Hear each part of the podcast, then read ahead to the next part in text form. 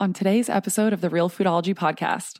I have had a front row view to this pandemic in a way that I don't think most humans have. I think I'm getting information directly from other human beings across the world at all times, every single day.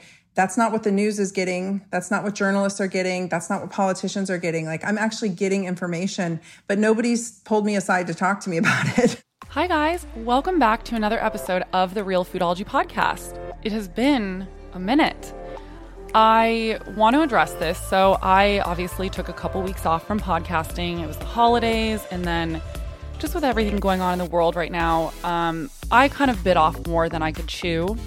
I had a lot of work stuff going on, and just the mental strain of life right now, you know, has been a little bit hard. So, I needed to take a step back for a minute, just really get my get my strength back and my mental health in order and all that. And now I'm back and ready to record podcasts again. So thanks for bearing with me.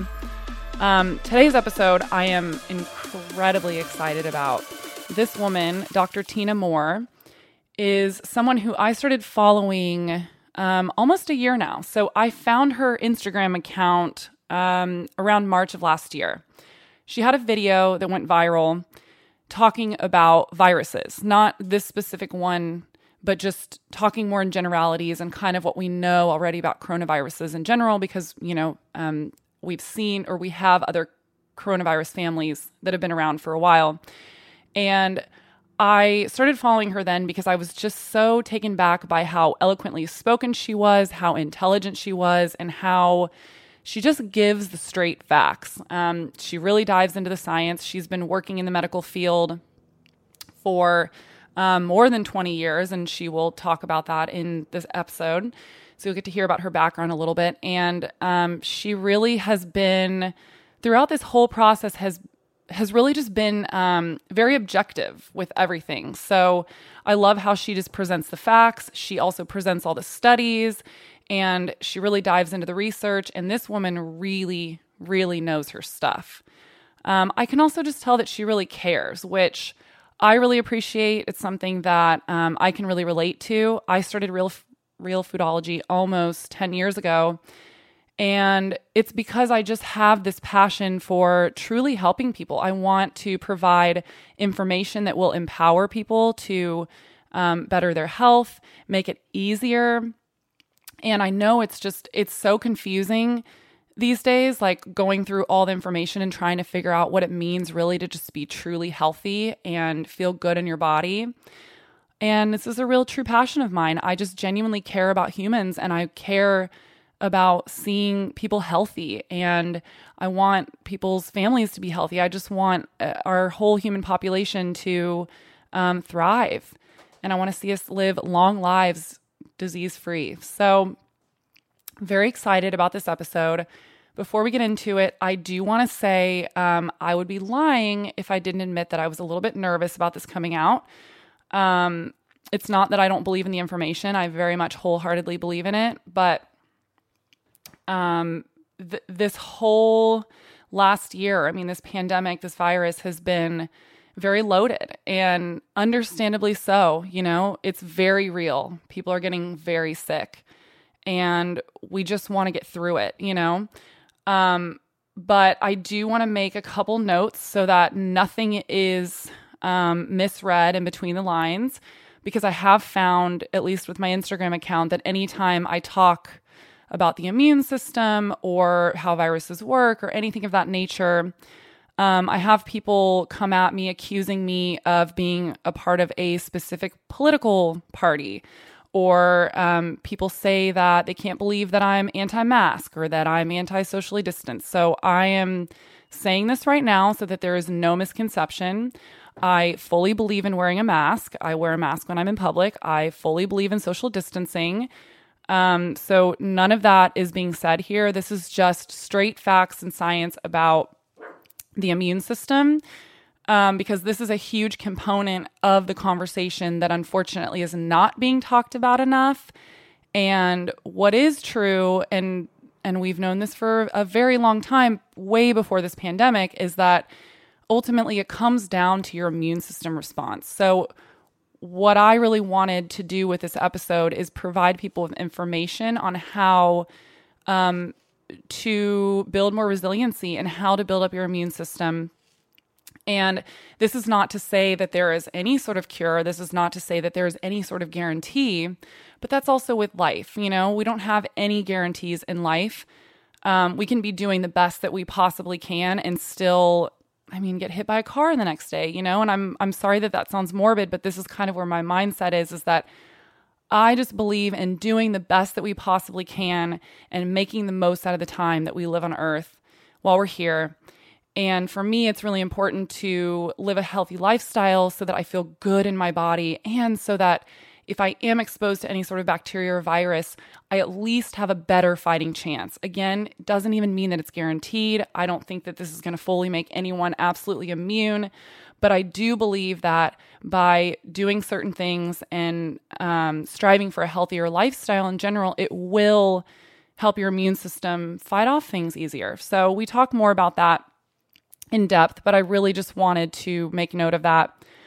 I also want to say, um, I feel obligated to say this because of some of the response that I have seen on Instagram. Um, I want to give a trigger warning that we do talk about obesity. Um, in the clinical setting, we talk about the studies and the health implications of it. Um, I say this with so much love and compassion. This is not at all meant to be shaming anyone. I believe in um, anyone loving their body in any shape or size where they're at. And I truly mean that. Um, we are just getting into the the actual health implications of it in this talk. So I just wanted to give that warning up front um, in case if this is upsetting to anyone. Nothing but love and compassion. And with that, let's get to a question and then we're going to get to the episode. Before I get to the question, I just have a little disclaimer. As always, these answers and this podcast are just for educational and informational purposes only. I am an integrative nutritionist, but I'm not a doctor. And I don't know you personally. I don't know what's going on in your body. So just know that this information on this podcast is not a sub for individual medical or mental health advice. And it doesn't constitute a provider patient relationship. As always, talk to your doctor first. Today's question comes from Marie, and she says, Hi, Courtney. I've been following you forever, really, but just started your podcast, and I just wanted to say I love it. You are informative, but also speak in a way where is it where it is easy to understand. Which brings me to ask the following. I have also been watching Dr. Mark Hyman's series on the longevity roadmap, and he mentioned insulin resistance and hormones, which I am now wondering how or if you know if it's possible to get tested for this. I have PCOS and haven't found a good doctor where I live to help me with this issue.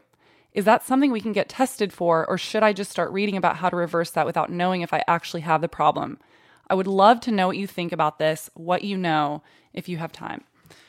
Okay, I really love this question because, yes, um, something really important to note is that if you have PCOS, there is up to a 70% chance that you do have insulin resistance. Um, for some reason, we don't know. It's kind of like the chicken or the egg. We don't know which comes first, the insulin resistance or the PCOS, but we have found that generally they come hand in hand. So when one has one, the other one usually follows, and vice versa. Um, you get tested, you can get tested for insulin resistance with your doctor. I highly recommend either a functional medicine doctor or an integrative doctor, and you can Google those to find one in your area just because they will be able to read the labs better and also give you um, lifestyle changes that will really help. Um, but you can also just do this with your general practitioner physician. So you want to do an A1C test, and this essentially measures your average blood sugar level over the past two or three months. So this will give you an indication of whether you're pre diabetic or actually have diabetes. And then there's also a fasting blood sugar test and a glucose tolerance test. So I would highly recommend going to the doctor and definitely getting tested to see if you have this um, before just, you know, starting to read about how to reverse it, like you asked. So, yeah, I definitely recommend going and getting tested. However, I also do believe that um, there's no better time than to start today, you know, working on different little things that you can maybe possibly change in your lifestyle and your diet. And I don't want to make any sort of assumptions here. So I'm just talking in generalities. Um, this is kind of the protocol when someone is diagnosed with insulin resistance. So, uh, generally, they respond well to a low carb diet. So, I would start reducing carbohydrates a bit and raising the protein and fat in the diet. I would also cut out any sort of refined sugar. So, that's any kind of like white cane sugar. Um, and reduce fruit intake. Don't completely take fruit out. Fruit is not demonized here. Um, but just in general, we want to lower the overall consumption of sugar. And exercise is another great one. Exercising on a daily basis ha- appears to be very effective with insulin sensitivity. Cinnamon is another great thing. So, if you want to start adding cinnamon to your coffee in the morning, there are studies that suggest that it helps with insulin levels. And stay away from refined carbs. So, that's any sort of like really high uh, carbohydrates like white bread, white flours, anything like that. So go for more like fermented, like sourdough bread and whole grains. Um, oatmeal is a great thing. Um, wheat bread, but I prefer sourdough over wheat. Brown rice, things like that. And then, yeah, I would just go from there. But I would highly recommend going and seeing your doctor first, just so that you can definitely know what's going on. And with that, let's get to the episode. Yeah. So I found you. I cannot believe that it's been almost a year, but I found you on Instagram because of a post that you did, a video where you talked about how viruses worked. And mm-hmm. I loved how candidly you talked about it. And that's what really drew me into your account initially because I just loved how you are very candid. You just give the straight facts and then you let people decide for themselves with the information that you give. And that's I just respect you so much for that. And that's really why I wanted you to come on today so we can just talk about it. Thank you. I didn't realize I was being candid. I'm so used to teaching. And so I just was trying to lay it out there in the most simplistic way I could. And then it went viral. So it went gangbusters. I got a lot of new followers really fast. so I know that was amazing. And I want to talk about that video, but before anything else, why don't you give everyone your background just so they know kind of what you, you know, where you come from and what you've done the last 20 years of your career. Sure. So I am a naturopathic physician and I'm a chiropractor.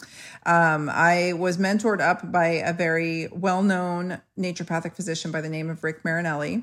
He passed away actually this past week in 2013. Oh. So that was the anniversary a long, a long time ago. It's, it's shocking how long he's been gone, but I worked with him for over 20 years. Prior to that, I had worked in in research, in hospitals, in clinical settings. I've been in medicine pretty much my whole life. I was a really sick kid before that. And so I was in and out of clinics and in and out of medical facilities my whole life as well. So I I know medicine. I feel like I I've been, you know, not only a patient, but as a somehow working in the facility or in the vicinity of it. I had a practice for over 10 years, specifically in regenerative orthopedic medicine. And so prolotherapy PRP stem cells long before it was a cool thing to do. My mentor was doing nutritional IVs long before the word biohacking was decades before that word was ever invented. We were I was working with him in a clinic doing all of those things. And so I I've watched medicine shift and change. I've watched health shift and change, and it's been really interesting to see what it's become, how the information is so readily available out there in the world. And so around 2015, I decided I should jump into the online space and start building a platform that way. I very, and we can talk about this later, but I always knew this was coming, the situation that we're in. And so I knew I needed to get out of my brick and mortar because I knew those would go by the wayside at some point. And so I started in on the online space at that point. I dabbled. I wasn't as big on, you know, Instagram was not my thing, but I built a pretty healthy platform elsewhere and have just slowly transitioned out of practice for various reasons. A big one being that I just was done with it. Like I just didn't want to take care of people anymore. And I think that's fair. Having been in hospital or medical settings my whole life, I thought, I wonder what life is like outside of a clinic. so I, I, transitioned out of that, and here, you know, here I am today. Really interesting. I, I feel like I was very specifically perched for this situation. Like when that video went viral, it could not have come at a better time because I actually have the bandwidth to spend the time on Instagram now and to try to build that out and help people. And it's grown and grown and grown. And it's been awesome because I I'm just I am fiercely loyal to the truth. I don't know how else to say it, and I can't be any other way. And so I show up every day because I just can't believe that common sense has not prevailed in this situation. And yeah it's been mind blowing to me. I thought at some point, you know, I was throwing up information, realizing, you know, I'm very, I've always been a scientist, so I'm really good at being objective. And when you, de- you know, my whole world in in my practice, it was a very successful practice. It was a busy one, and it was all around pain. And so, you get really good at being objective. You have to be because people in pain are a very unique bunch of people. Yeah. And so, or chronic illness, you know, I mean, it's all kind of one big bag. And so, I thought the way that I spoke so candidly would be received, but which it was received pretty well. But man, have I, I feel like I'm going to war every day on there. It's, it's been crazy. So I'm just trying to hold the line on the truth because I feel like if I keep saying it, the other lions will wake up and the truth will prevail. That's all I can, that's all I can hope for. So God, I hope so. And I can relate to this so much because I feel the same way. Um, I just have found that oftentimes speaking the truth, people don't want to hear it. And that's when people fight you on it and we, you know, you get attacked. But there's always going to be those people. And then there's always going to be the people that are going to be receptive. You know, we have to remember humans are resistant to change. And when we mm-hmm. tell them things that they may not want to hear that requires some sort of change, whether that be diet or even just change in thinking, there a lot of people are really resistant to that. They are. And it's amazing to me how people assign emotion to facts yeah. But I can also, I, you know, I always I'm a I'm an answer seeker. I always want the answers. And my mom told me when I was little, she said I used to sit in the back seat of the car, like five years old, and ask her some really complicated question, and she would not have the answer. She's my parents are intelligent but not very well educated, and I would I would answer it myself. I'd say, well, if this is this and that is that, then this must be that, and I'd put it together logically. And she was like, this kid, what am I going to do with this kid? And I remember in eighth grade trying to get them to help me with my homework, and both of my parents just saying, you know, we're out. Like, you far surpassed us at this point. We don't know what to do with you because I was in all these advanced placement classes. And it's not because I'm some gifted, I mean, maybe I have a gift, but I truly just want information. You know, I remember learning how to use the card catalog as a young person in the library and feeling like the whole world had just opened up to me. So I'm, I'm a, yeah. I'm an information seeker. And, I feel like when I put information out, people would just take it as that. But no, people have had to, and I can, we're in a really, really crazy time. I understand this is the weirdest point of my life easily, but you, you would think that the, like the subject, uh, the reason I love science is because it's objective. And yet, the subjective is being applied to everything right now. And people are throwing their emotions into it fiercely, which I understand human nature. But I, I'm so glad that I doubled down on science as a young person. I'm so grateful that I chose that path because I feel like none of this is confusing to me, right? Like we have the info. Yep, we do. Um, and I want to get into some of that info because I think it's so important. So let's first talk about um, that video that I was talking about that went viral. So you, like I said, you spoke really candidly about the virus. You said at, at some point everyone's going to be exposed. Um, can you talk a little bit about that? Sure. So viruses are, if you imagine the size of a virus, it's like a tiny little speck compared to a Mack truck if the Mack truck was a bacterium. So that's how tiny, like infinitely tiny these these entities are. They're not alive. They're not they're not they're not alive. They're not a prokaryote. They're not cellular creatures. They are something and they invade our own cells and use our own cells as machinery to reproduce themselves and manufacture themselves. And they use our lipid bilayer of our cell wall as theirs. So that's why they sneak attack. That's why they evade the first line of the immune system so well. Um, we know coronaviruses. We have four that are in circulation. We've known that they cause the common cold. Yeah. Our we have symbiotically adapted with them. The common cold doesn't usually kill people, although it can. Yeah. It depends on the person. And we know that coronaviruses are aerosolized. And so I immediately knew this would be, I mean, it's like we're treating it like it's some kind of alien force when actually it's just the same as the other coronaviruses. So, it, of course, it's aerosolized, which means it will linger in the air, it'll go through air ducts. And I don't know why this didn't come out in the beginning. Everyone's like hell bent on droplets. Well, it's just spread by droplets, and those droplets somehow spew out of your mouth and fall, and that's it. And I'm like, no, dude, this stuff is aerosolized. like, what part of this? Why is no one saying this? If you just look up coronavirus um, 101, like in your Google search, you'll get you'll get books, you'll get textbooks that pull up and teach you about coronaviruses. And so this one behaves like the rest of them in that regard. And they the minute you put a wall up to try to deter them, whether it's mechanical like a mask or social distancing or whatever, they mutate and recombine. So mm. they get around. They're they're like little sluts. I don't know how else to say it. They get around. Viruses. I love like, that. I wanted to do I want to do a post like viruses gone wild. You know, like girls gone wild. But I know I'll I'll get a whole rash of heat for that. But it's they just get around and they do what they need to do. The thing is, is they don't want to kill their host. They need their host to replicate.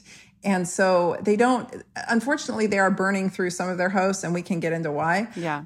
But viruses don't get very far if they can't move around and be uh, spread and shared by someone who doesn't appear sick. Would you go up to and get in the face of somebody who appeared visibly ill? No, mm-hmm. you would avoid them, right? And when people mm-hmm. don't feel good, they self isolate. So do mammals, so do all animals. Like coming from a zoology background, I understand that when viruses hit a herd of animals, you quarantine the visibly sick ones and you let the virus rip through the rest of the herd and you hope for the best. And you may or may not lose another one but usually you just deal with the sick ones or they perish and you make it you know the rest make it through and build up some kind of immunity. So that's where we're at. Like this virus will get where it needs to get. It will always be here. It's endemic. It'll be here forever. Um, flu viruses tend to get kinder and gentler as they see more immune systems and they get processed by more human immune systems. Coronaviruses do as well but not as quickly. So this one's going to stay virulent. It's highly infectious and it's virulent to the susceptible which is a particular group of people. If you have been listening to the Real Foodology podcast for a while, hopefully by now you know my love for Paragon Vitamins. If you're new here, Paragon Vitamins is my favorite supplement company, and it's the only supplements that I'm now taking because I get everything I need from them. So, what I love so much about this company is that it's based on the fact that humans are bio individual. What does that mean?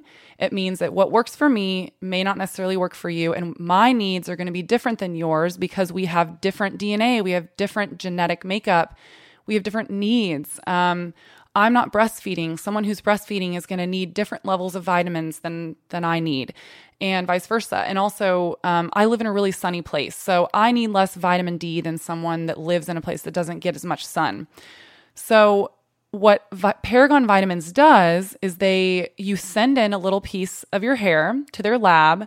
They do an analysis on it and then they send you back a detailed report telling you everything that you need to know that's going on in your body. Any sort of vitamin deficiencies that they see, any sort of metal toxicities that might be there, etc. Then they give you they suggest what vitamins would be best for you based on what is going on in your body specifically and then you go from there. Another really amazing cool thing about them is that they have different tiers of vitamins that you can sign up for. So they're very budget friendly. The lowest tier starts at $39 a month, which is absolutely amazing, and then it goes all the way up to I believe $189 a month. They gave me a code to share with you guys. So you get 15% off your lab analysis by using code REALFOOD15 at paragonvitamins.com. And with that, let's get back to the episode. I want to note something really fast for everyone listening because I've been seeing this happen a lot on Instagram. Um, you had mentioned masks and social distancing. For anyone listening, we are not saying don't wear a mask and we're not saying don't social distance. I've found that the second we talk about any of this kind of stuff, people immediately try to read be- between the lines and yes. say things we didn't say. Yes. Um, in in my opinion, we should do everything, but it should be a multifaceted approach. I don't think it should just be masks and just be social distancing. We need to be talking about these other really important factors, like, for example, the immune system. And I saw you say something the other day on your Instagram that really um, hit me hard. And I also want to talk about this. You said viruses don't kill people, immune systems do. That's yes. really interesting. And it goes back to really ultimately, it comes down to your immune system and the way that your immune system responds to the virus. And yes. why are we not talking about this more? It's infuriating. It is infuriating, and I I don't know. I mean, we can talk about all the reasons why we're not hearing all the things we should be hearing, Yeah. but and I thought for sure when the study started getting pumped out on well, let me just back up. Most naturopathic doctors who've been in practice for any amount of time, if they're honest with themselves, will realize most of us who are treating chronic patients are treating post viral syndromes. And so we are intimately aware of how to treat viruses. I have known how to treat viruses effectively for decades. I've suffered from post viral syndrome myself. And that's what brought me to naturopathic medicine. So we know that high levels of vitamin D and adequate vitamin C and adequate zinc levels for various reasons, be they anti they have multi mechanistic effects on the body, whether they are directly antiviral, whether they're pro immune supportive, whether they're immune modulating. There's other, I mean, there's a, a whole laundry list if you look at all these separate nutrients. But generally speaking, nutrient depleted people have worser outcomes, of course, because their immune systems just simply can't mount the response. But mm-hmm. honestly, we have literature to show that with the flu, at least, and I've posted this on Instagram multiple times, malnourished people who have poor nutritional status actually when, remember when i said when a virus goes through the body it should come out kinder and gentler. Yes. well in malnourished and obese bodies it often comes out more virulent. It actually becomes more virulent to their thin counterparts. They carry more virus. They so they have higher viral titers. They spew more virus in their aerosol and they do so for up to 42% longer at least when it comes to the flu. And this virus is not i'm not and again disclosure First off, I'm not anyone's doctor, so I'm not giving any medical advice to anyone. Secondly, um, this is just information. I am not saying this virus is like the flu, and I'm not making that. You know, when people say, "Well, it's just like it's just like a bad flu, get over it," I'm not saying that, but it's actually a single-stranded RNA, vi- you know, Yeah. lipid layer virus, just like the flu. So it's similar in construct to the flu, and there are, and it's aerosolized just like the flu. So there's a lot of similarities. So when I say that, I'm just comparing. Yeah, you know, you're just putting them like, side by viral side. physiology. Yeah. Yeah. So we have we have that piece that I thought for sure. I mean, imagine if they had subsidized those very inexpensive supplements for everybody in the US, what different outcomes we would have. And that is shameful in my opinion. But secondly, why did nobody mention the elephant in the room, which was obesity is a huge driving factor, which we can get into, but it was like they didn't want to upset anyone. I'm not sure. And I don't say this in any way fat shaming. It's just like I can break down the physiology of how and why obesity is significant, at least with the flu. We have we had all that literature sitting there, and folks like Mike Mutzel and myself were trying to come out and say, hey guys, this is probably going to be the same for this. And then boom, all the literature started coming out on this virus and obesity and outcomes. And I'm hearing it on the front lines. I, I keep saying I have like a front row view to the front line workers. So I've got frontline workers from all over the world contacting me constantly, telling me what's going on. And from day one, it was like obesity and diabetes leading to kidney disease. That then they end up on within that time frame, they end up on ventilators. Boom, they're done. That's what I kept hearing early on, and I'm like, it's obesity and diabetes, you guys. Like this is. I don't think there's that many people in the world who are where sitting where I'm sitting. Like I, I was thinking about this last night, talking to my fiance. I have had a front row view to this pandemic in a way that I don't think most humans have. I think I'm getting information directly from other human beings across the world at all times, every single day. That's not what the news is getting. That's not what journalists are getting. That's not what politicians are getting. Like I'm actually getting information, but nobody's pulled me aside to talk to me about it. you know, they just keep coming down on me. And I'm like, First off, we know how viral physiology works and in immunology in a, in a basic sense. I understand that. I understand nutraceuticals. I understand pharmacology. I understand all of these things. I'm not saying I'm the expert, and I understand vaccines enough to understand how this all fits together. And yet, we've got people making decisions who only understand maybe one piece or two pieces. They're not of- of looking at the whole picture.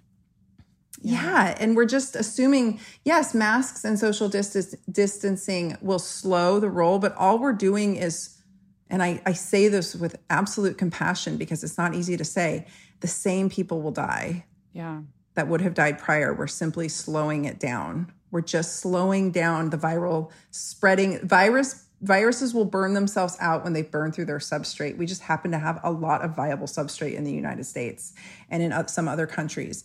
And that's the inherently the root problem in my opinion. And we won't see the slow of this until that substrate has been used up or until they actually start admitting that there are effective therapeutics available or if the vaccine actually works as promised. I and disclosure and then I'll shut up. I am not pro nor anti-vax. I'm pro informed consent and we do not have enough information right now for me to help anybody make a decision on that.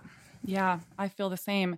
Well, as you were saying that, all I kept thinking was, you know, we had an opportunity the last year um, to really have a mass. Like, why didn't we say in mainstream media, like, hey, let's clean up our diets, um, get sunlight every day so you get vitamin D?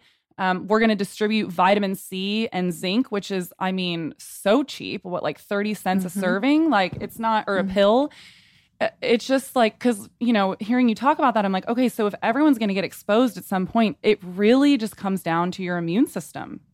That's it. Mm-hmm. you know and the more resilient we are the healthier we are the better care that we take of our body um, the better fighting chance we have. And look here's the thing i have so many people that come at me on instagram saying like you know how can you say that there's a cure or whatever? I am not at all saying that there's a cure. I'm not even saying it's a guarantee there's always going to be anomalies. There's always going to be cases where um, someone just get, gets hit and there's no there's no explanation for it.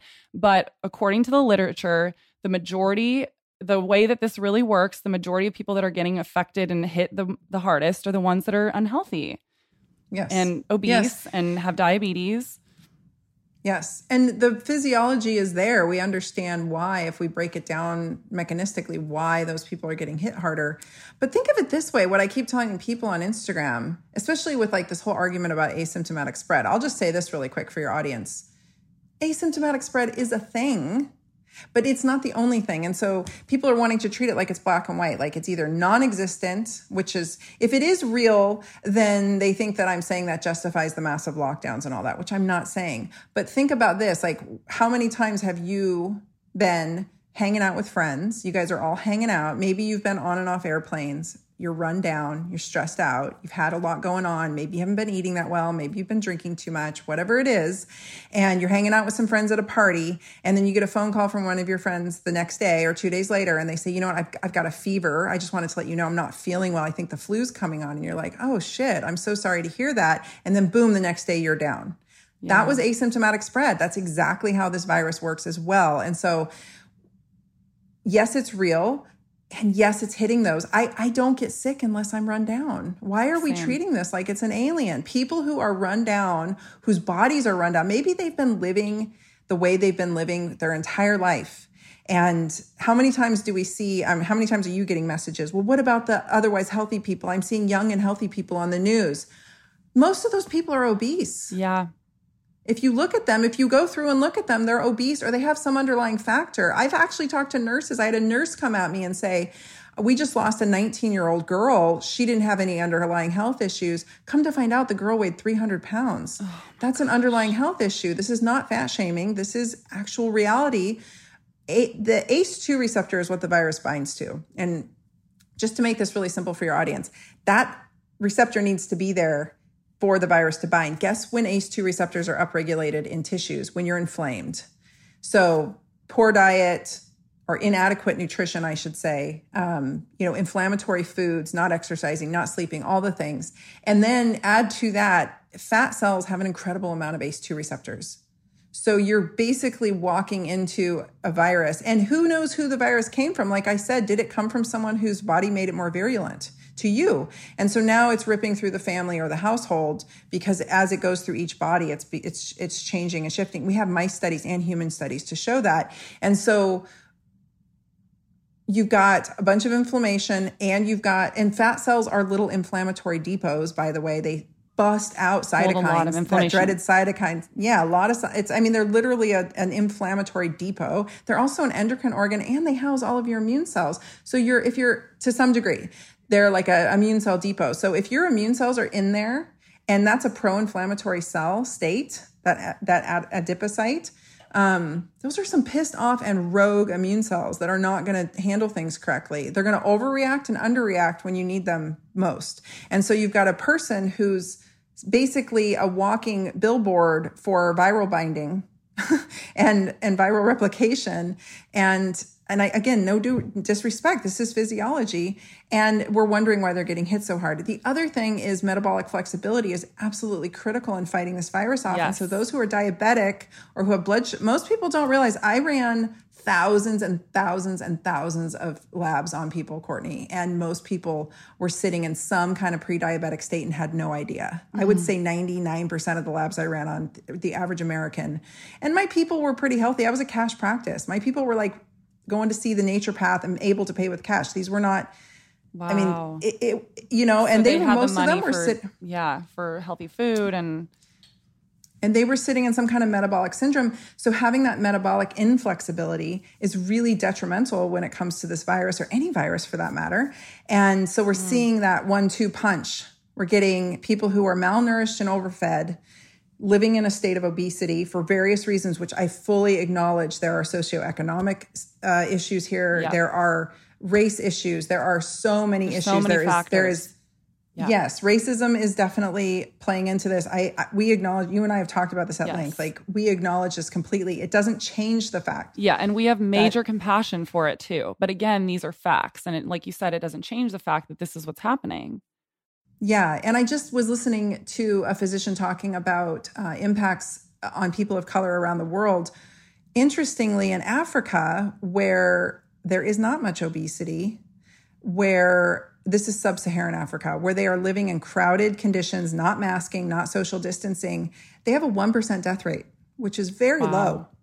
They also have ivermectin on hand. They've got some of the therapeutic drugs that are known throughout the world to be effective for this that we're not talking about in the United States. Um, but and then they she mentioned that in the UK it wasn't necessarily the black community but the Middle Eastern community that was whatever community is living in close quarters with a lot of obesity and um, diabetes. Mm-hmm those are that's the group that's getting hit hard. So this virus isn't specifically um, going after Black and Hispanic people. It is going after those who are living in close quarters, who are who are dealing with obesity and diabetes. That is a racism issue, right? Well, exactly. So, like, and I feel like this isn't talked about a lot. Like, yes, we're talking a lot about how, like, for example, the black community is getting hit really hard right now in the US. Well, it's also because the majority of the black community that live in the US live in lower income areas. So they live in food deserts. They don't have access to fresh food. Hi, I accidentally misworded this a bit. I clearly feel so passionately about this subject that sometimes the words don't come out correctly and exactly how I mean them. So I just wanted to pop in and correct myself. Food deserts tend to be predominantly in lower income neighborhoods and communities, and the residents in these neighborhoods are usually of lower socioeconomic status. But what I was trying to say that I worded horribly is that according to the statistics, there's a higher population of Black people and Hispanic people living in these food deserts than there are white people. I didn't mean to say that I think that there's that the majority of black people live in lower socioeconomic status in food deserts. So I just wanted to correct that.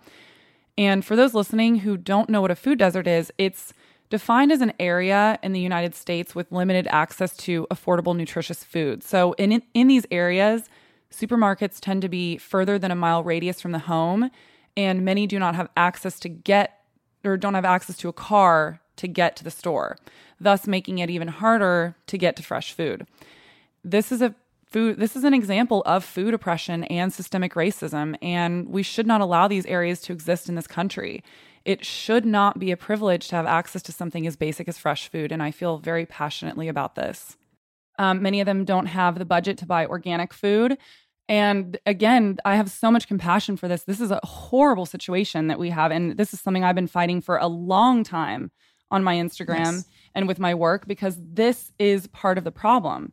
We have a very unhealthy population in general. And you touched on something you said earlier that I wanted to point out, where you said, um, you know, so many people are saying that even healthy people are getting hit right now.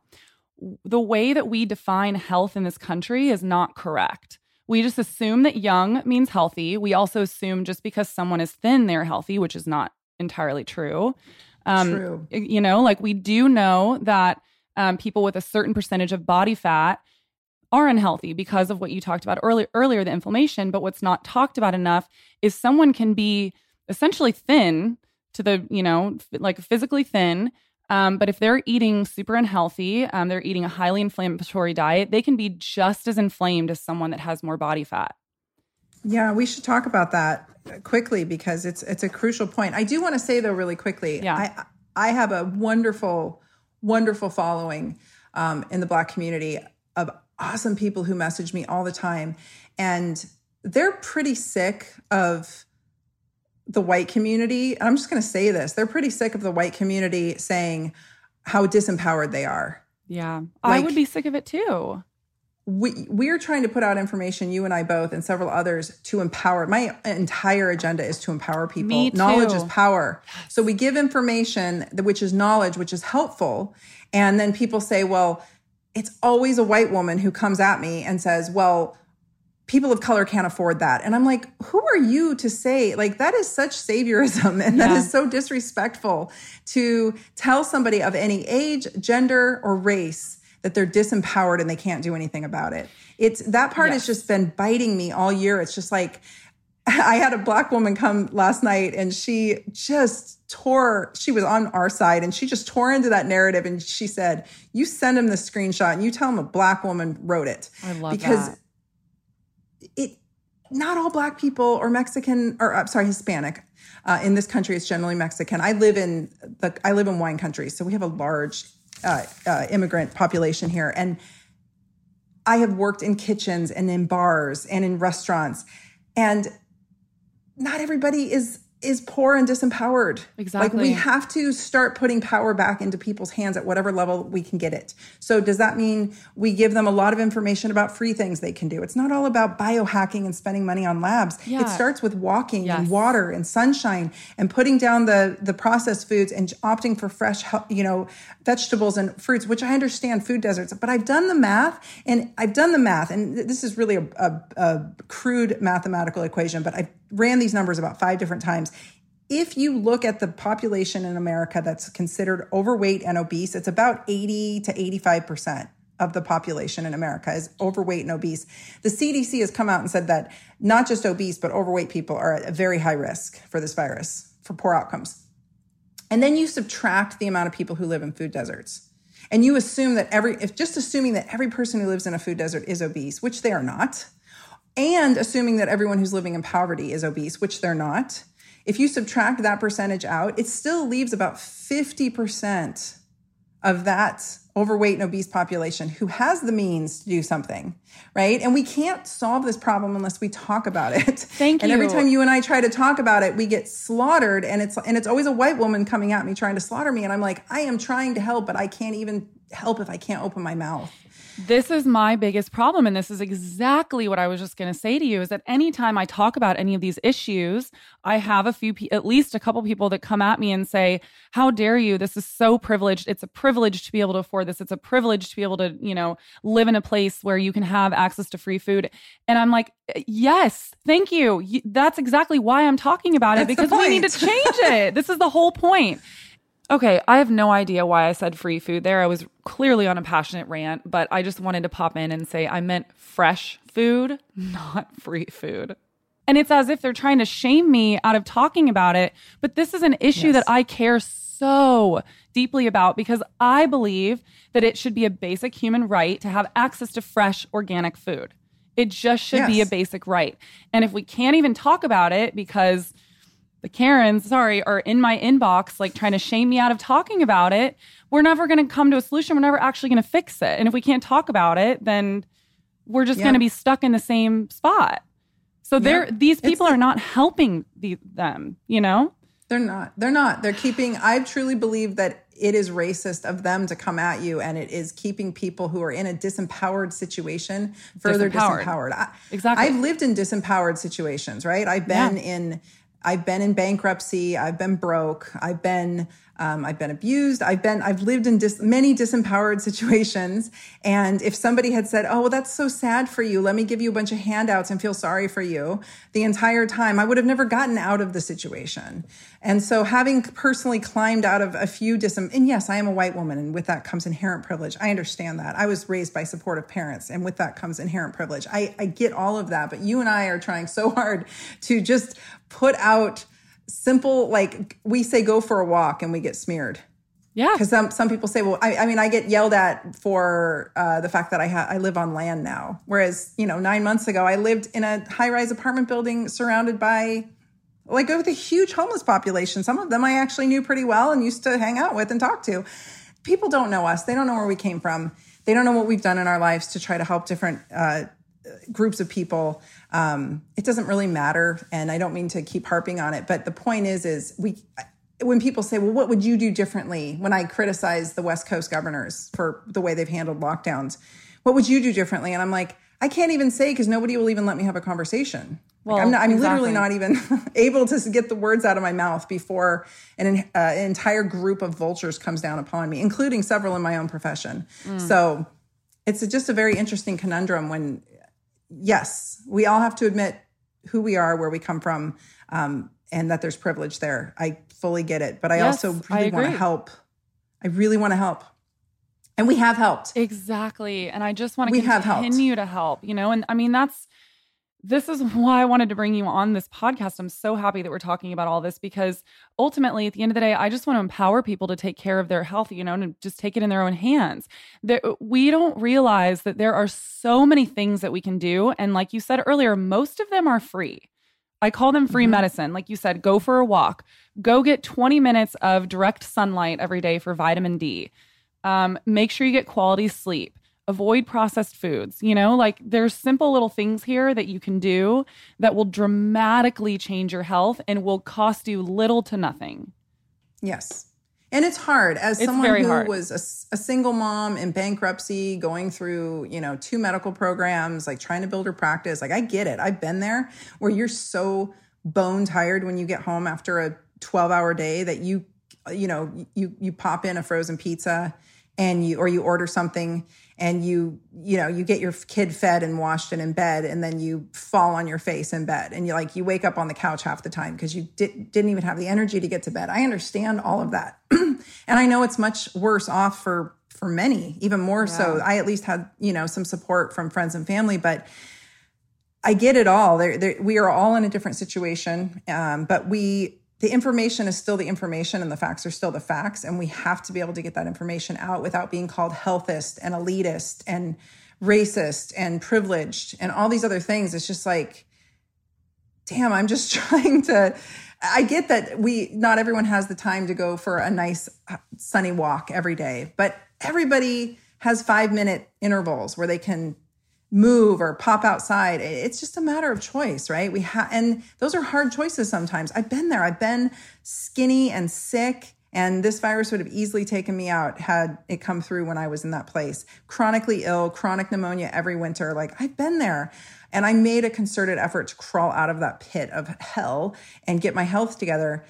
And I've gotten messages from so many people of so many different socioeconomic backgrounds and so many different races and so many different religions saying, Thank you, Tyna. I just got through COVID. My family got through COVID. We're fine. And we are fine because I wasn't scared because of your account. I quit being afraid and I started learning and I started researching and I empowered myself. And we're all taking the supplements and they're cheap. We get them at, you know, Rite Aid or wherever. It's not like Whole Foods, fancy schmancy. We're just talking over the counter, GNC, whatever um, Walgreens, whatever. Like you said, pennies on the dollar, and everybody got through it, and we're all okay. And thank you. And I'm like, right on. Like this isn't about privilege. this is no. just about. And the freaking government should have stepped up, and the governors should have stepped up, stepped up, and the the everybody should have stepped up on a global level, and we should have had some kind of consensus about how to handle this we can go all the way up to the World Health Organization. Like, yeah. I don't understand why this was handled the way it was, but here we are. I know, here we are. well, so we've kind of already touched on this, but I want to actually um, dive into it a little bit for people listening. So we've said that there's certain measures that people can take that will um, at least help them become more resilient. Again, I'm not saying yes. that there's a cure um, life will happen as it happens, you know, but at least this will help our immune systems become more resilient. Can we talk about some of those? So, like vitamin D. None of this is treatment, prevention, or cure. No. It's just, and this is all in the literature, which we now have. We have the data to show this. Yep. So, yeah, there lots are lots of studies. There you can are, look them up. Yep. Um, I actually highlighted them all in my webinar for my for my membership group last month and I broke them all down. So, like, here's the studies, right? We're just going through the studies. Vitamin D is a big one. Vitamin D is a hormone, it's not actually a, a, a, vitamin, it's a hormone. It's synthesized from the cholesterol on your skin when the sun hits your skin. Obviously, people with darker skin are going to have a harder time producing vitamin D because their skin is darker, they have more melanin. So, we right there we, that's part of this problem that we're seeing right low vitamin d levels in the black and hispanic community and, and anyone with darker skin tone um, and people are just not going outside and getting vitamin D. You can take vitamin D orally, and I will say it's not something you want to mess around with at too high a doses by yourself. You definitely want to get your levels checked with your physician, and it's cheap. And if you guys listening, if your doctors, I, from what I'm understanding, most insurances won't cover vitamin D testing anymore, which I think is atrocious. Wow. But um, you can go through a company called Direct Labs, and you can order your own vitamin D levels, and they should be around 50 to 80. Like that's the level that that people should shoot for at the minimum. And then to work with somebody to get those levels up. And there are different types of people to work with. There's nutritional therapists, there's health coaches, there are people, it doesn't have to be an expensive functional medicine doctor. Um, and a dietitian, what, whatever, whatever you can access. Uh, the next one is vitamin C, which is super cheap. And for a lot of reasons, in my head, as a regenerative orthopedic medicine specialist, vitamin C and zinc go hand in hand. They are inherently collagen producers. They help you make good, healthy collagen. And so let's just think I mean, yes, there's antiviral properties, and mm-hmm. zinc helps viruses not replicate as well. Uh, there's all kinds of different mechanisms we could talk about. But in my head, I just think collagen, like we need healthy collagen. Your, your whole body is made up of collagen, it's just one big bag of collagen, basically. and so we need healthy collagen to withstand the inflammatory impact of the virus. The virus is also a bit of a what I from what I've seen and heard, it's a wasting virus, meaning I always look at viruses like do they make people puff up or do they make them waste?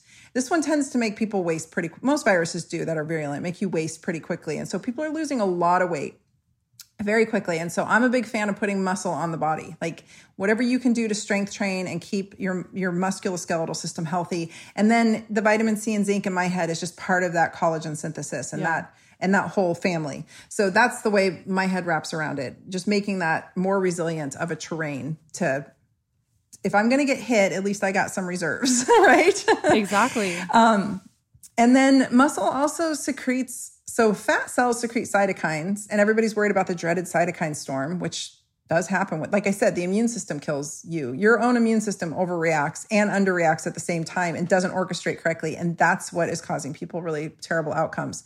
Um, and when it really overinflates and kind of goes out of control, that's when you get the cytokine storm and a lot of inflammation and systems shutting down. And it's a nightmare. So, and tissues literally melt I mean, thing that that first video I did that went viral, I said that people got so mad at me, but like that's literally what happens. The, the collagen starts to break down, and wow. so keep your collagen healthy. Does that but, mean um, supplementing collagen will help with that as well, or does that not play a role really? You know? I would. I, I can't say for sure, yeah. but I would say always that um, having good, healthy, and how can you tell if your collagen levels are adequate? Um, how are your fingernails? Like my fingernails, I used to be able to bend them backwards and peel them off, and my hair used to break off and fall out all the time. My skin was sallow. Every time I br- like brushed up against something, I would get a cut or a scrape or a bruise. Mm. That tells me that my nutritional status overall was really low. So eating collagen. I'm a big fan of um, animal protein. I know yeah. that I used to be vegetarian. I know that some people listening are, and that's okay. But just making sure you have adequate protein intake and making sure you balance your, um, you know, your amino acids correctly, so mm-hmm. you're getting that protein combining or food combining to get your pro- essential protein. Making sure you're getting a variety of minerals and nutrients in your food. So eating a nutrient dense diet. So really, you know, I've it's so funny when I was in practice, I would I helped people lose a lot of weight. And I never loved saying weight loss as like a, a marketing term, but I'm really good at it. And I kind of just implemented it on a massive scale on Instagram because I can't talk about prevention, treatment, or cure. Doctors, especially in Oregon, were muzzled. But what I can talk about is the studies, and they didn't have them out early on, so I couldn't mention any of those nutrients, even though we knew with other viruses they worked. But now we can say that with this virus. Um, and I also can say that we we essentially we're just a pretty frail, we're just kind of frail. Like the country as yeah. a whole is frail, and this virus is kicking frail people's asses. that's it. Like I've been doing a lot of research on actual frailty syndrome and COVID, and it's, it's, of course syncing up. But if there's a frailty, meaning your nutrient status is low, because most people eat junk food, right? Yeah, we it's not lot of highly nutritious. foods. Yeah. Yeah. So they're not getting what they need there. They're not moving their bodies. They're they're not getting sleep. Having your sleep disrupted or your circadian rhythm off causes a tremendous amount of immunosuppression and inflammatory cascades happening in your body at all times. Being stressed out and arguing with your partner can actually cause a ton of immunosuppression and inflammation. So like it's kind of a vicious cycle. So it's multifactorial. Mm-hmm. And I can understand how that would feel really overwhelming to somebody who's in the thick of it. And that's probably why those people get triggered and yell at us because yeah. they're sort of in the mess and it's a very dark, daunting place to be. Um, but just slowly, you know, I crawled myself out slowly but surely implementing one strategy at a time, going to bed religiously at 9 30 at night and getting up at the same time every day, getting sunlight on your eyes first thing in the morning and then some in the later afternoon. Uh, making sure that you're drinking, getting enough water. Don't get dehydrated. Viruses mm-hmm. like to penetrate dried out mucous membranes. So hydration, like there's a simple, and who cares if it's filtered at this point? Just drink the damn water. Yeah. and who cares if the food's organic at this point? Yeah. Just eat, just eat vegetables. the vegetables. Stop buying the stuff in boxes and just buy more vegetables. Yep. Yes, like yep. put the cereal away, put the mucus making, you know, inflammatory foods. You, we know, we know it doesn't make us feel good if we pay attention. The problem is when you have too many foods that your body doesn't like going at once, you can't tell. But when you start to, as you know, you and you've probably helped clients with this, as you start to unwind that, people like my fiance, he's suddenly like, huh, you know, such and such a food doesn't make me feel very good. I never knew that. I'm like, like, hey. Ding, ding yeah. but that's a process, right? We yeah. all have to go through that process. And you and I both exactly. were like sickly, oh, puffy, yes. junk foody kids, you know? God, we know. I should put a link. I don't even know if I want to say this out loud, but I will anyways. I should probably put a link in the show notes to um, photos of me from when I was in college because I was there too. And this is such an important thing to note is that we've all been there at some point, you know, and it doesn't happen overnight either. Um, I was eating Taco Bell at midnight every night. I was binge drinking. I mean, I literally mm-hmm. looked inflamed. I looked red and I looked puffy. And it's because yeah. I wasn't getting adequate sleep. I was eating pretty much all processed food in the cafeteria. And then I was eating Taco Bell. I was binge drinking. Um, I wasn't exercising. And there was just so much going on there. And I didn't change that overnight. Like I look back on it now and I'm like, wow, that was a journey, you know? Like you yeah. said, there was little things that I just started slowly implementing. So like take one, just tackle one thing at a time and then just go from there. And the thing is, is that once you start and once you start seeing the changes really um like how you feel better in your body, it will only push you further and it will only just continue to help you feel better and you're just going to want to continue to get healthier because it feels good. And that's this is what i tell people all the time.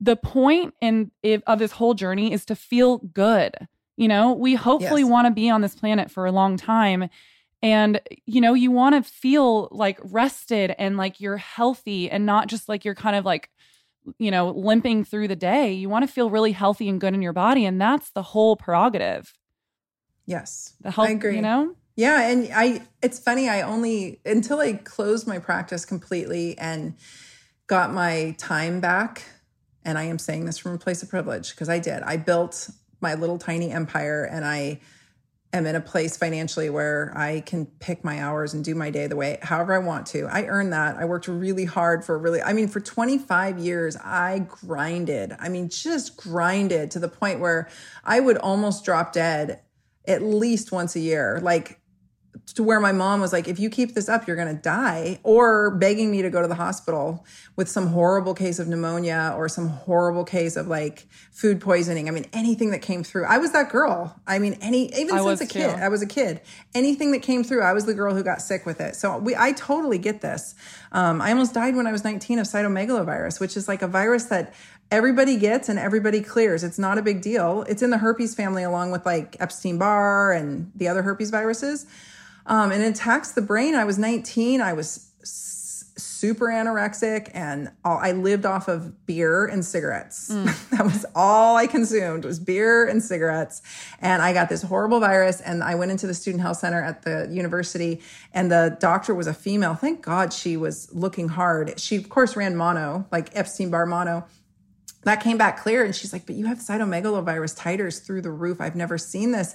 And the, and this was in the early 90s like 1992 93 and she said the only people who have titers this high are hiv positive uh, patients. And wow. this was back when hiv tests took a while to get back like six weeks sometimes. Like it was not a fun.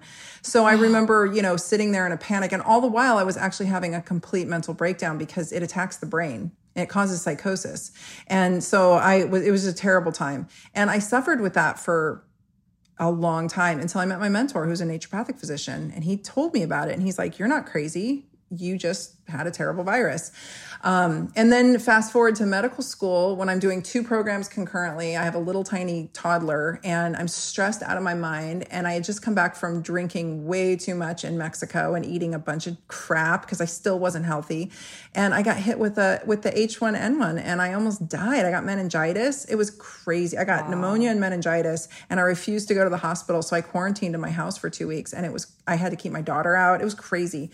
Um, I didn't come back that one took years to come back from too. So I totally get it. I'm just, I trust my immune system now because I'm finally at a place where I was able to rebuild it.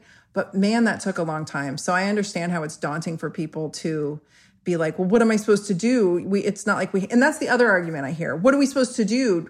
You know, our country, we, only 12% of our country is metabolically sound mm. and only about 20% is not obese. Um, and we should talk about skinny fat, but yes there's my dog. Hi, Sansa. Um, so they then people want to argue and say, well, we don't have time to get everybody the weight loss or the metabolic flex. We don't have time to fix lot. the yeah. right. You hear that a lot. I hear it a lot too. But it's like, well, when the f are we gonna start? Well, like, and this is what a lot of people aren't talking about for a lot of people, it only give me two weeks and I will change your lab work. It really doesn't take as long as we think. For some people, yes, there are some people who are really metabol- metabolically sick, but especially younger generation, like my age. I mean, give me two weeks. We change up your diet, put some supplements in, and like, you know, implement good sleep. And I mean, I can guarantee change those, the lab numbers. Yep. I I think if people just started sleeping. Yeah, that too. if they just so what I oh I forgot to say. So what I tell people told people on Instagram was walk, cut sugar, and sleep. That's it. That's all I said. I was like, just eat and eat real food. Like wherever you can, just try to eat the most real food you can. Even if you're putting a sauce on some chicken and some vegetables, at least that's more real than some highly yes. packaged nonsense, right? It's not like fruit fruit loops or whatever. Yeah. Um and people started messaging me in the summer, just a few months in, and they were like, I've lost 30 pounds. And by now, I, I, I, was playing around with the math, like thousands of pounds have been lost cumulatively just from me telling people to walk, put the sugar away. And you want to know how messed up this society is? Early on, when my after my video went viral and I got a bunch of followers, I posted that the that sh- I, have a post. It's a little sugar cube that looks like say like a devil. It's a cute little cartoon, and I said sugar. And I always have said this to my patients that sugar is Satan, and I listed the reasons why, and I got destroyed, Courtney. Destroyed to really? the I lost like a thousand followers in 24 hours, and I got so much venom come at me over sugar. And every time I posted about sugar since then, it's just this crazy massive attack and uh, to the point where I won't talk about it anymore. I won't even talk about honey. I won't talk about fruit. I won't talk about anything because I get attacked so hard. And it's been shocking to me the level of addiction. I mean, sugar is a drug. And, and this is not, drug. Yeah, I mean, there there's studies to correlate it. There there's a very famous study um, with mice, and they put a thing of cocaine water and a thing of sugar water in their cage, all of the mice just kept going back for the sugar water. They were more addicted to the sugar water than the cocaine. I mean, it's insane. Yeah. And we have brain, um, sorry, brain scans to prove it too. They show them side by side with someone's brain, like on something super addictive, and then on sugar, they show up pretty much parallel. It's yeah. it's wild.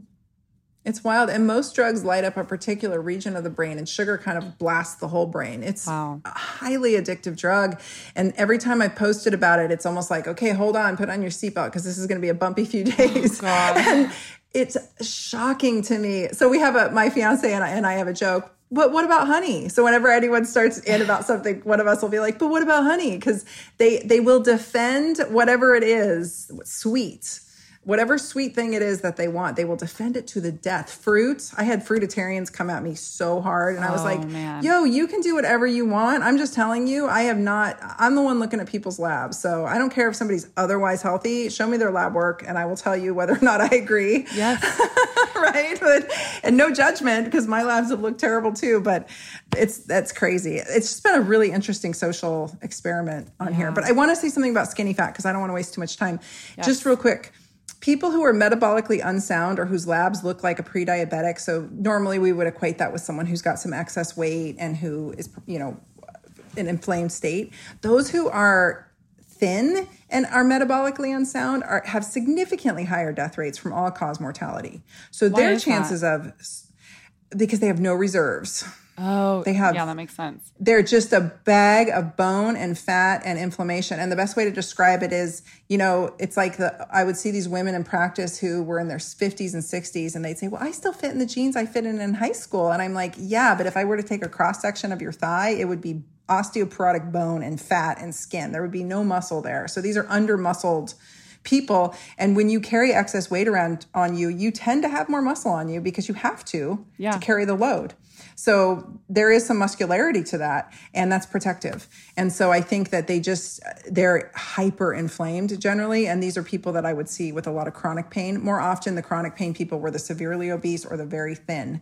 And uh, they were just wasted little ladies with chronic pain all over their bodies. And your fat depots like your little you know my little tummy that i hate that's my little estrogen depot. So our fat actually helps us with our hormones and to some degree we need a little layer of protection on there. And this obsession that we had prior when I was growing up uh, with thinness has really led to a lot of skinny fat or thin on the outside, fat on the inside is the other, TOFI is the other term.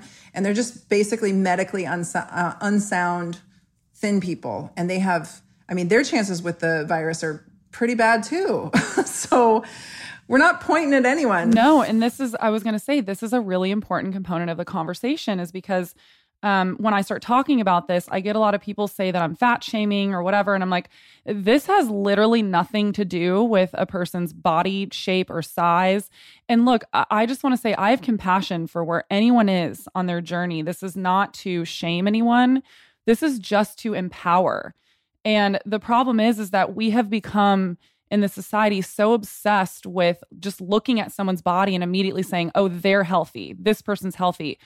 I'm sorry, you cannot look at anyone's body and determine whether or not they're healthy. We can, there are certain markers we can look for, but ultimately, what's going to determine what's actually going on in their body metabolically is the lab work. It's the only way we can really truly determine whether a person's healthy or not. You know? Yeah, yeah. I mean, you can you can guesstimate. We can say that being underweight is, and for anyone listening, and also for you, Courtney, just look up like mortality and low BMI. Just throw that into Google and look that up because you'll find you'll find what I'm talking about. Yeah. that is a very precarious place to be for people. It's it's. I remember being there and a doctor telling me one good flu is going to come through and take you out. Mm. Like you'll be gone. Um, and that's when I got hit with that cytomegalovirus, which almost took me out. And then the second place we don't want to be is overly fat. Yeah. And, and I mean adipo- overly, adipocytes are secrete adipokines and adipokines, just look up adipokines for everyone listening who doesn't want to believe me. They're very pro-inflammatory generally. It's very rare that somebody will be carrying too, a little bit of weight's actually protective. Too Yes. much weight can be very uh, pro-inflammatory and put you at risk for not only a lot of chronic health diseases, but obviously having poor outcomes with some kind of infectious process like this virus. So we want to make sure to. I just want to emphasize both groups can be in a very pro-inflammatory state, and inflammation is what's taking people down. So it's really finding that sweet spot where you're able to and and just I always tell people like whether they're very very thin or they have weight that they'd like to lose, I just say, how do, how do your joints feel? Because like that was my realm, right? Like my jam was joints. And it's pretty clear, even in the 20, people in their 20s will start to exhibit joint pain when they're either overtly thin or overtly um, have too much adipose tissue on them and they'll complain of joint pain. And so if your joints are hurting, that to me is a clear, or you're getting a lot of headaches or whatever, like that's a clear sign that something in your physiology should probably shift. Yeah, that's really important. So there's one more question I want to ask you about, and this is kind of a loaded one, so we don't have to go too deep into it. But um, so I've heard you talk about this before that the vaccine is only it, it responds to your immune system. So in a sense, you need to have a healthy immune system in order to even have it work. Is that correct? That would be helpful. Yes. Okay we have seen in study after study after study for years that the group of people who don't respond to the class now this is a new biologic agent. I wouldn't even call it i mean they're dubbing it a vaccine but it's a, it, it is truly an experimental biologic agent because it's the way it works is and i'll explain that one sec um, but traditional vaccines have not worked on the elderly and obese very well and frail so and precisely the group that immune system, right? And sorry, I interrupted you. Yeah, their um, immune systems are wonky, yeah. if you will. They're like I said, they're hyperinflated in some areas and they're completely crashed out in other areas. And there's two arms of your immune system, and they need to talk to each other, and that link gets broken in the most simplistic sense when we're in a frail, deconditioned, you know, malnourished, elderly, and and or obese state. So we've seen that with the flu shot, right? That's why the elderly folks get the quadrivalent. They get the stronger. They actually have a special vaccine for for geriatric patients mm. um, because they don't respond to the normal vaccine as well. They have to get the super duper one. So this vaccine is actually designed just in a nutshell. It injects mRNA. mRNA codes for the proteins to make the actual spike of the virus. So our bodies are manufacturing the spike protein that's on the virus that binds to the ACE2 receptor. And then our body sees that spike protein as foreign and builds antibodies against it. There's a lot of things that can go wonky there, but yeah. we won't have to get into that.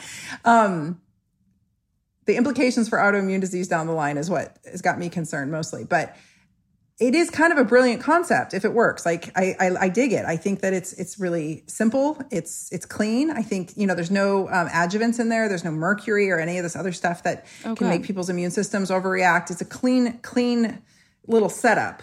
But um, yeah, I mean, if your body isn't in nutritionally and just overall vitality wise sound enough to build a good antibody response, it could suck.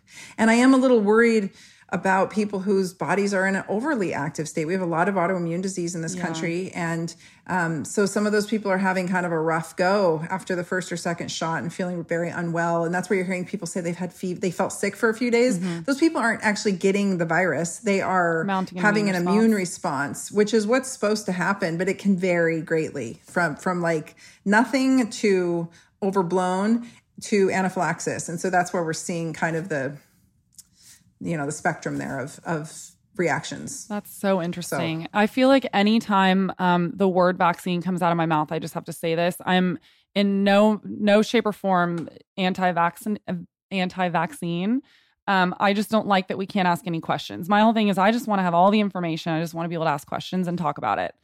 And I really yeah. want to understand the mechanisms. And some of what you just said, I'd never even heard. So that's really interesting. And it, it makes me really hopeful. It also reminds me once again that the most important thing is that we get our, our health in order. We get our immune systems, you know, in good shape. That way that if you do decide to get the vaccine, um, you're going to be in better shape and you're going to have a better response to it. Yeah. Yes, and um, maybe a kinder, gentler response to it. Yeah. Hopefully, too. That's that's always the goal, right? I want this vaccine to work. I Me really too. do. Um, but I and I I am neither again pro nor anti. A lot of people come at me and think I'm anti, and then others yell at me and call me pro. And I'm like, no, I'm pro informed consent. We don't have the data yet. We do not have the long term data at this point. And when this was recorded in late January of 2021, we do not have the data to show that this vaccine will infer any long term immunity, nor uh, do we know if it will slow spread. Yeah. So in essence, the whole point of a vaccine is to create herd immunity, which is ultimately where the, enough of the people have immunity to the virus that the virus sort of dies back and dies down, and we end up protecting the ones who aren't vaccinated or who are, you know, more who would succumb to this, but we don't have that data yet. So we won't have that data for a long time. Yeah. So that's a misnomer. I just want to share that for people who are out there saying, well, it's for the greater good. I wish that were true. We don't have that data yet. Yeah, I mean that's that is um I will admit that is just my one that's my biggest concern is that we just nothing in science, no study, nothing will ever replace time. You know, and we will only know in time. Well, it was ordered. It was ordered and sitting in pharmacies, ready to go before it was ever even FDA approved. I mean, this this whole thing has been wow has really happened at, at warp speed, which on some levels is just a miraculous feat of science, and I Absolutely. think it's rad. And on other levels, it's like, well, it still leaves a lot to question, and there should be no reason why asking good quality probing questions should automatically get you called an anti-vaxxer. I think that's totally unfair and inappropriate asking questions is what scientists do. Yeah. Yeah, I agree. Wow, this was such an amazing conversation. I'm so glad. Did we, we hit everything? yeah, I mean, I was just going to ask you if there was anything else that we didn't touch on that you wanted to, because I went through all my questions. Yeah, I, I want to say, and I'm not saying this to scare anyone, I'm saying this to hopefully empower people. There will never be a COVID zero time again. We're never going to go back to a time when this isn't here. And it will continue to morph and change and mutate. And it will continue to work its way around vaccines and masks and social distancing. And it will always find a way to, it needs its to find its next host so it can continue to transmute itself. Um, yeah. So work, work where, wherever you can, start wherever you can to your audience, like whatever steps you can take of what we mentioned. I have a free book you can download at drtyna.com and it's called Pain Free and Strong, but it's really like a resiliency manual. And it just talks about all the things we covered as far as like how to eat.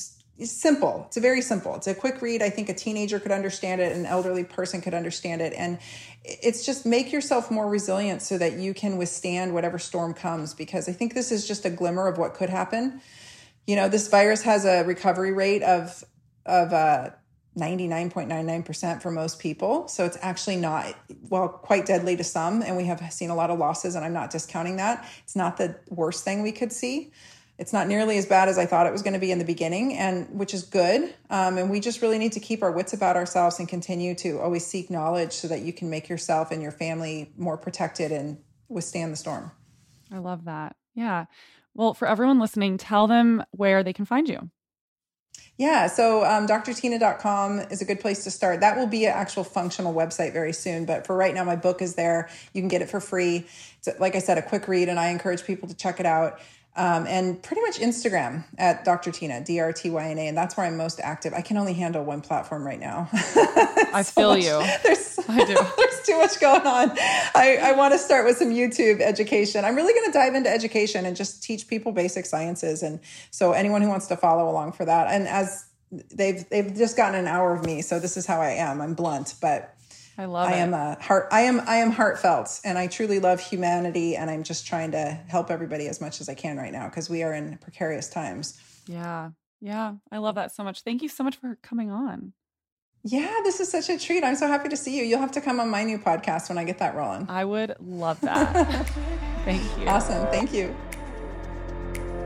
This is a resident media production, produced by Drake Peterson and mixed by Chris McCone. The song is by Georgie. As always, please don't forget to rate and review the podcast. It really helps me in this show a lot. See you next week.